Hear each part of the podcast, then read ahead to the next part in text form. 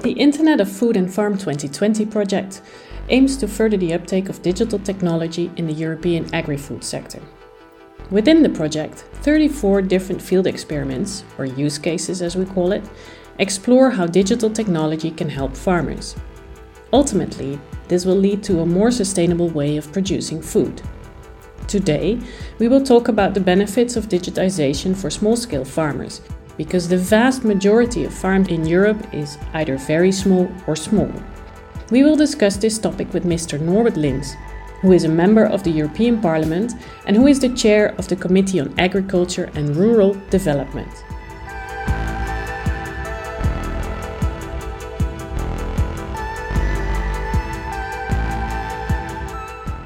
Welcome, Mr. Lins. So, thank you very much. Um, this is my first podcast, uh, and I'm excited to, to, talk about such an important and future oriented uh, topic, which will greatly influence the future of farming in Europe. In order to achieve the new targets of farm to fork uh, while guaranteeing food and income security, our farmers are in need uh, for new technologies. And especially small farmers need enablers and finances to get these technologies. So, yes, happy to be here, and I'm looking forward to the discussion. Well, let's start then. Um, since we're going to talk about the benefits of digitization for small scale farmers, um, Mr. Lins, do you know a little bit more about the ratio of small and large farms in Europe? Uh, the ratio is quite clear, uh, whereas over 90% of farmers are family farmers. There are about two thirds of farmers with land under five hectare, but they are only responsible for about 6% of the land. The big farmers, on the contrary, work 60% of European land. So even though we have many small scale farms and there's many people working on small scale farms, they don't work that much of the land in Europe. So, Mr. Lins, why is it then so important for these small farms to adopt digital technology? I think it's very simple. Um, digital uh, technology will be the future. If we want to be small farmers to play a role in the future, we need to enable them to adopt digital technologies. Also, because small farmers are the backbone of rural areas. If we do not want to risk empty rural areas, we need to make small and family farms fit for the compete in a digital European internal market and make them fit to achieve the new requirements of the farm to fork and the biodiversity strategy. Yeah, I, I totally agree. But we also hear that it's mostly the larger farmers that experiment with digital technologies. What do you think about that? Yeah, unfortunately, uh, this comes uh, neither as a surprise nor with, without understanding. Bigger farms have much more money to invest in new technologies. Smaller uh, farms, however, often don't have then much uh, savings uh, to experiment. I see the responsibility both with the institutions, but also with uh, tech uh, companies.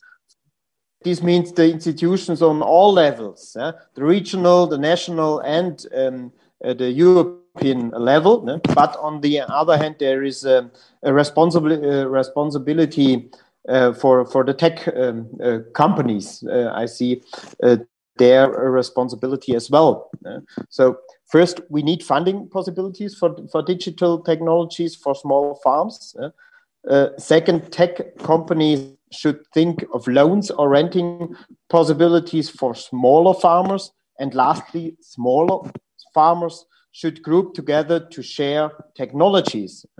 Once everyone got a taste of what is possible, I'm sure that uh, small farmers will also feel more courageous to try out more. And this is not often the case uh, today.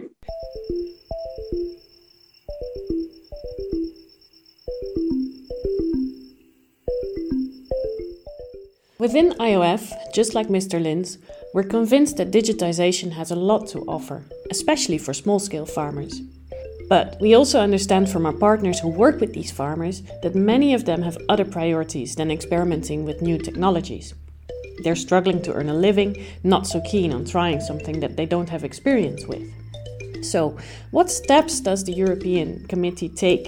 What steps do they envision the coming years to help those farmers? And what support structures are planned to encourage small scale farmers to practice sustainable farming and still be competitive in the market? Let's listen to Mr. Lins.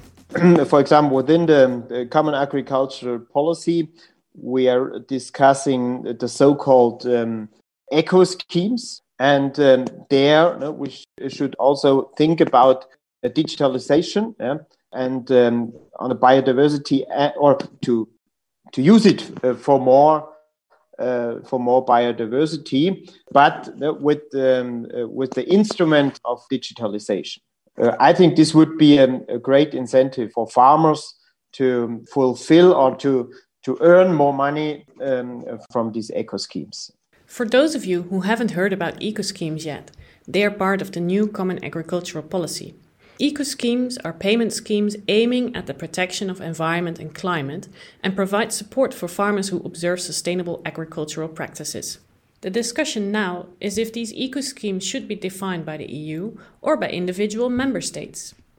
Uh, for example, precision uh, farming, uh, agroforestry, um, or agroecology. So to, to bring conventional uh, farms close uh, to the organic uh, to the organic ones, and then there are some um, other ideas, and this will be part of our discussions within the trilogue. if there is a, a list on the European level for the eco schemes, yeah, or will that be done by the member states alone? Yeah, and this will be one of the major uh, conflicts uh, between uh, European Parliament uh, and um, the Council within these trilogues.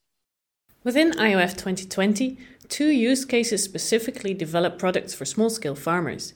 The arable use case, solar powered field sensors, has made a plug and play system to provide farmers with instant access to data on their soil properties and crop health.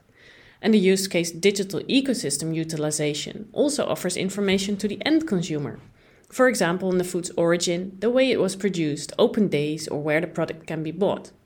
The question to Mr. Lins now can these type of services help small scale farmers to earn a decent living? I think this is um, a, a perfect example for something uh, that I have been advocating for a long time, especially um, in the last period as I was uh, rapporteur for the special report on, on pesticides and also a perfect example for why we have farm to fork. With more data and traceability technologies, pesticides can be applied more appropriately, um, and products with less agrochemical are more attractive for consumers, as we all know. Um, also, by the time savings from less chemicals will be higher than the cost for the technology and will then help uh, smaller farmers to have a decent living whilst uh, being sustainable and uh, competitive. We've almost come to the end of this podcast. What is the focus of the European Parliament for the coming time? Yeah, so within the, the trilogue, uh, which I mentioned um, before, uh, we will uh, discuss a lot about these eco schemes, uh, and um, and there uh, we will talk um, about digitalization for small farmers as well as a tool for them uh, to to fulfill all the targets, especially the ones in the farm to fork and the biodiversity strategy. Well, Mr. Lins, thank you for sharing all these insights with us. We're glad to hear that the European Parliament has such high ambitions to help small scale farmers reap the benefits of digital solutions. Is there any last comment you would like to share with us? No, I think nothing left. So I enjoyed my first uh, podcast very much. Thank you very much for this. Uh, so let's work together to make digitalization more attractive and accessible for small farmers. So you have my full support for this.